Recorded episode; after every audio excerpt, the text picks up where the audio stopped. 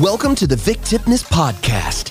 If you're listening to this, maybe there's something inside of you that's yearning to create a better life for yourself. Follow along as Vic shares his story and the exact practical ways he went from having just $78 in the bank to becoming a multi-million-dollar entrepreneur.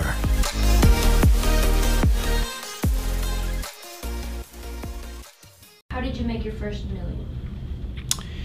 Well, I had to struggle and I had to be persistent and I had to create a company and I had to create a vehicle that was going to get me from where I was, which was completely broke, you know, to being successful. And so, you know, for me, the way I was able to do that was to create a very profitable enterprise. And it doesn't come from necessarily, you know, saving your pennies, you know, unlike what Dave Ramsey, unlike what he says about, you know, that you got to save your way to $1 million or whatever. I mean, it's just a bunch of quack. He's actually a business owner. So, you know, he's created a lot of wealth through his courses and things like that, not because he didn't go to Starbucks and he packed his lunch.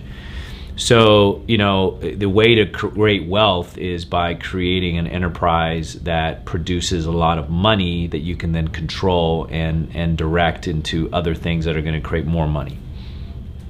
Thank you for listening to the Vic Tipness Podcast. Be sure to subscribe for more business advice and motivation to help you reach and surpass your business goals.